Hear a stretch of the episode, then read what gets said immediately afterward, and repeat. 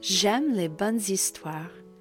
Nous nous embarquons dans une très longue histoire, écrite et préservée pour nous de la manière la plus miraculeuse qui soit. Comme toutes les bonnes histoires, c'est une histoire de bien et de mal, de perte et de rédemption, de grandes souffrances et de la plus grande joie imaginable. Mieux encore, chaque mot de cette histoire est vrai. Au cours de ces 365 prochains jours, nous verrons l'histoire se dérouler sous nos yeux, le drame entier de l'histoire humaine raconté à travers les âges, vécu dans une vie à la fois. Dieu est en train d'achever un chef-d'œuvre où chacune de nous est un protagoniste, chacun ayant son rôle à jouer jusqu'aux dernières pages du dernier Amen. C'est l'histoire d'une relation entre le Créateur et la création et elle commence de la manière la plus étonnante qui soit. Au commencement, Dieu créa les cieux et la terre.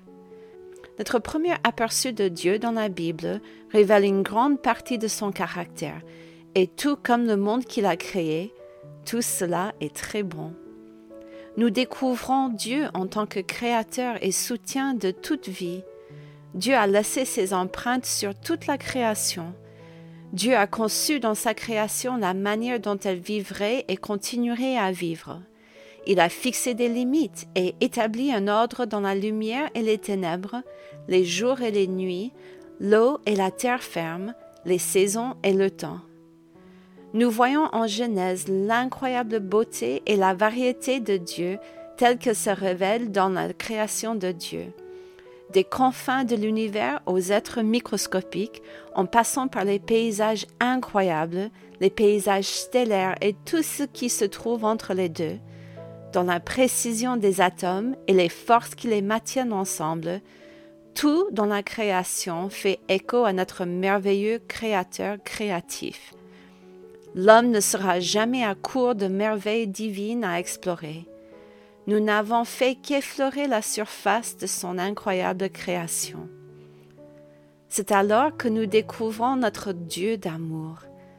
La création de Dieu n'a été achevée que lorsqu'il a insoufflé son souffle à l'homme, qu'il a vu qu'il n'était pas bon que l'homme soit seul et qu'il lui donne une femme à aimer.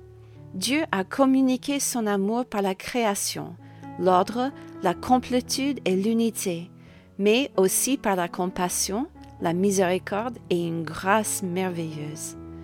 Dieu a fait tout ce qu'il a fait en Genèse 1 et 2 en sachant ce qui se passerait dans le chapitre 3 de Genèse. En Genèse 3, nous découvrons d'autres facettes du caractère de Dieu. Dieu est un Dieu saint. De la même manière qu'il a fixé les limites et les distinctions dans le reste de sa création, Dieu a transmis à Adam et Ève les limites sûres de leur relation pour leur bien. Adam et Ève ne savaient pas ce que c'était le péché et la mort. Dieu le savait. Dieu connaissait les horreurs qui découleraient des conséquences d'une vie séparée de lui. Dès le début, Dieu a établi la confiance et la foi comme le langage de l'amour entre lui et sa création. En se fiant à sa parole, celle-là même qui a donné naissance à la vie, l'homme pouvait vivre dans une relation parfaite avec un Dieu parfait. Le serpent a pris ces paroles d'un Dieu aimant qui a fixé la sainteté et la confiance comme norme de communication entre lui et l'humanité, et les a utilisées comme armes de doute et de destruction. Dieu a-t-il réellement dit nous connaissons la suite. Dans la rébellion d'Adam et d'Ève contre la parole de Dieu, l'autorité de Dieu, la souveraineté de Dieu et l'amour de Dieu, l'humanité ne pouvait plus marcher dans l'amour, la confiance et la douce communion avec son Dieu. Ils se sont cachés. Ils ont essayé de s'enfuir. Ils ont eu peur et honte. Ils étaient coupables. Ce qui a été fait ne pouvait jamais être défait. Ils ne pouvaient pas cacher leur nudité.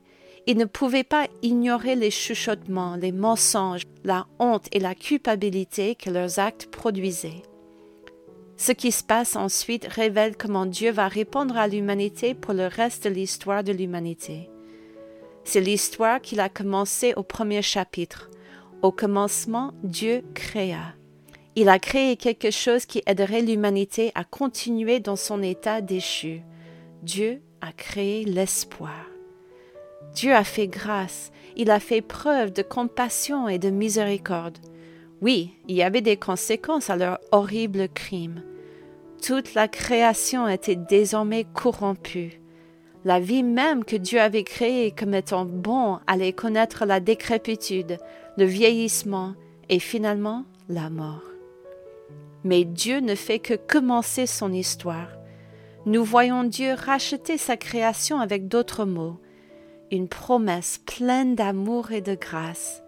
Je mettrai inimité entre toi et la femme, entre ta postérité et sa postérité.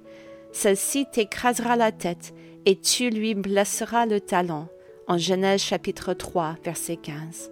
Dieu promet la délivrance à sa création par une relation avec lui-même.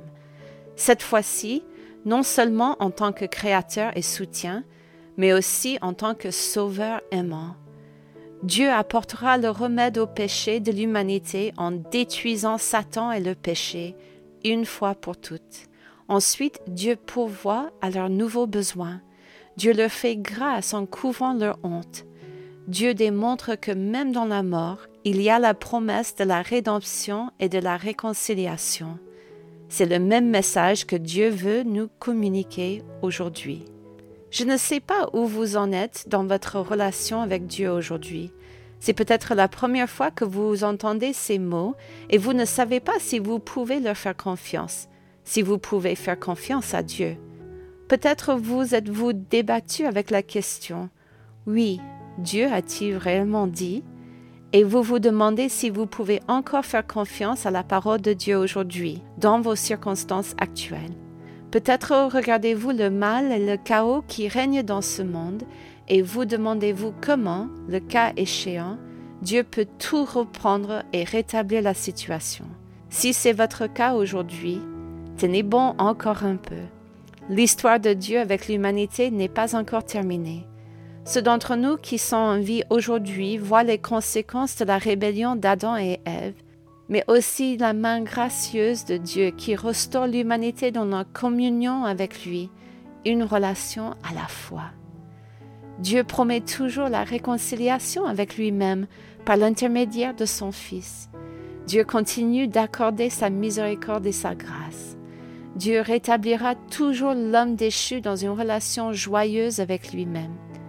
Si vous n'êtes pas sûr de savoir comment avoir cette relation restaurée, je vous encourage à chercher les réponses à vos questions sur le site intentionnel.